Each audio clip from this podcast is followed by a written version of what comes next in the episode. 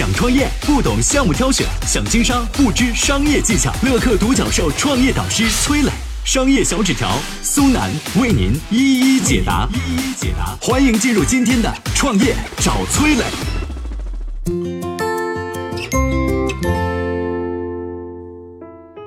GoPro 是如何起家的？为什么说创业主打细分市场更容易成功？有请崔磊，有请崔磊。这个创业公司起起落落很正常啊，但是在短时间内大起大落的公司的确不多。今天我们来说一家比较传奇的公司 GoPro。GoPro 呢是一家美国公司，创始人呢叫尼克伍德曼。他们公司主要经营运动相机的业务，可以说是一家硬件厂商。什么是运动相机呢？就是给运动爱好者专门设计的照相机。比如说像什么冲浪啊、滑雪啊、骑自行车啊，你如果想把你的运动过程拍下来，拿一个笨重的单反肯定是行不通的，是吧？这时候就可以用 GoPro 这个产品，小巧轻便又防水又耐摔，上天入地都可以。只要你做得到，GoPro 就是这个领域里边领先的玩家。呃，你肯定也可以看出来啊，这是一个比较小众的市场。但是这家公司二零一四年上市，第一天收盘的市值是三十亿美元，最高的时候可以涨到一百亿美元。你可能会说啊，拿手机不就能拍吗？干嘛非要用个运动相机呢？现在呢能拍了，不过其实二零零四年 GoPro 出现的时候。世界上还有很多地方手机还没普及呢，运动场景也没法用手机拍，所以呢，他们是刚好弥补了运动相机这个市场空白。那他是怎么发现这个需求的呢？这就要从创始人尼克说起啊。这个尼克本身也是一个连续创业者，他干的第一家公司呢是一个互联网游戏推广公司，结果没干好，搞砸了。不仅把钱赔光了，自己还欠了一屁股债。不过好在他们家条件本身不错啊，所以创业失败的他自己跑去印尼和澳大利亚度假去了。结果没想到呢，在玩的过程当中发现了商机。他发现很多冲浪爱好者都找不到一款合适的相机。这个时间点是在二零零二年，苹果手机还有五年才发明呢。于是呢，尼克发现需求之后，决定自己动手做一个。他给相机套了一个绳子，可以绑在手腕上，又弄出了一个防水壳。第一代的相机就这么给做出来了。那么熟悉互联网的朋友可能听过这个“精益创业”这个词儿，就是用最少的成本先做一个产品放在市场上看看效果，然后根据市场的反馈来反向优化产品。简单说就是小步快走，快速迭代，免得花大力气弄个产品出来，结果最后发现市场没需求，那就亏大了。尼克就用这个方法来测试市场的需求。他拿着自己的小发明去海滩上一卖，哎，发现很多冲浪爱好者都很喜欢呀，自己还小赚了一笔。于是他就来劲儿了，四处筹钱。最终呢，在二零零四年，GoPro 推出它的第一款，还有三十五毫米运动相机，而第一批客户就是尼克最熟悉的冲浪运动爱好者。我曾经呢跟很多创业者沟通过，发现创业者最大的痛点就是缺少资源、缺少链接。于是呢，我们创立了创业者社群“乐客独角兽”，现在啊已经有三万多人了。有人在这找到了创业机会，找到了客户、渠道商、投资人。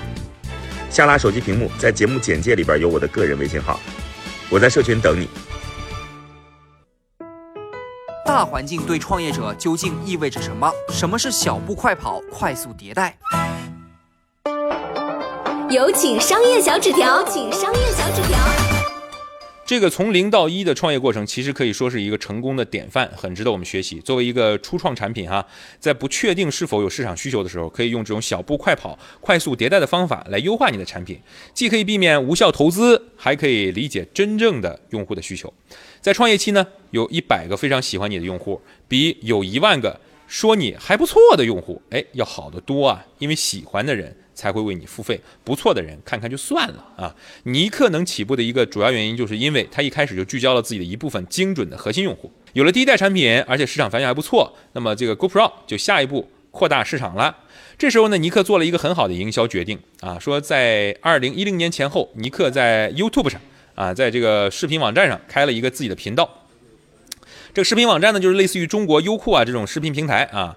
他找了很多极限运动达人和一些顶级的运动员啊，给他们送一台 GoPro，说你就拍着玩吧，啊，机器白送啊，送了之后呢，你发到我频道上就行。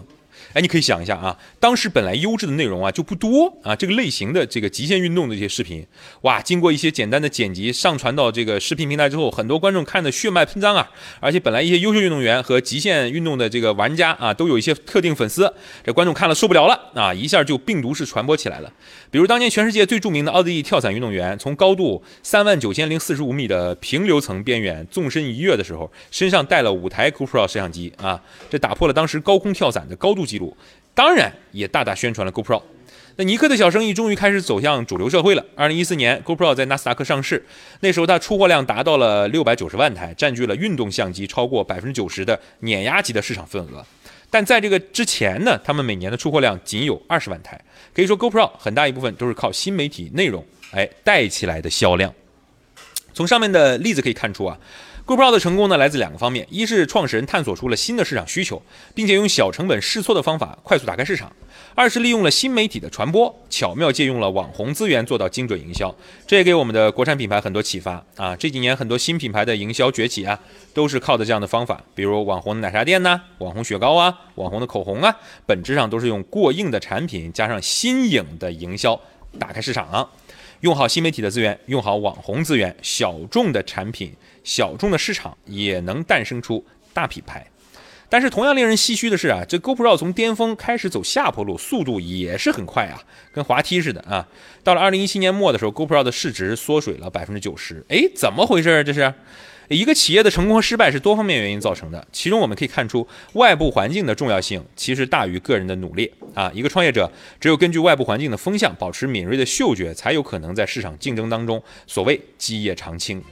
嗨，大家好，我是崔磊。下拉手机屏幕，在节目简介里有我的个人微信号。朋友圈我会分享创业思考、商业观察，以及和支付宝、抖音等巨头合作的创业好项目，欢迎您来交流。我们的创业平台乐客独角兽已经汇聚了三万多名各行各业的创业者，欢迎您来寻找资源。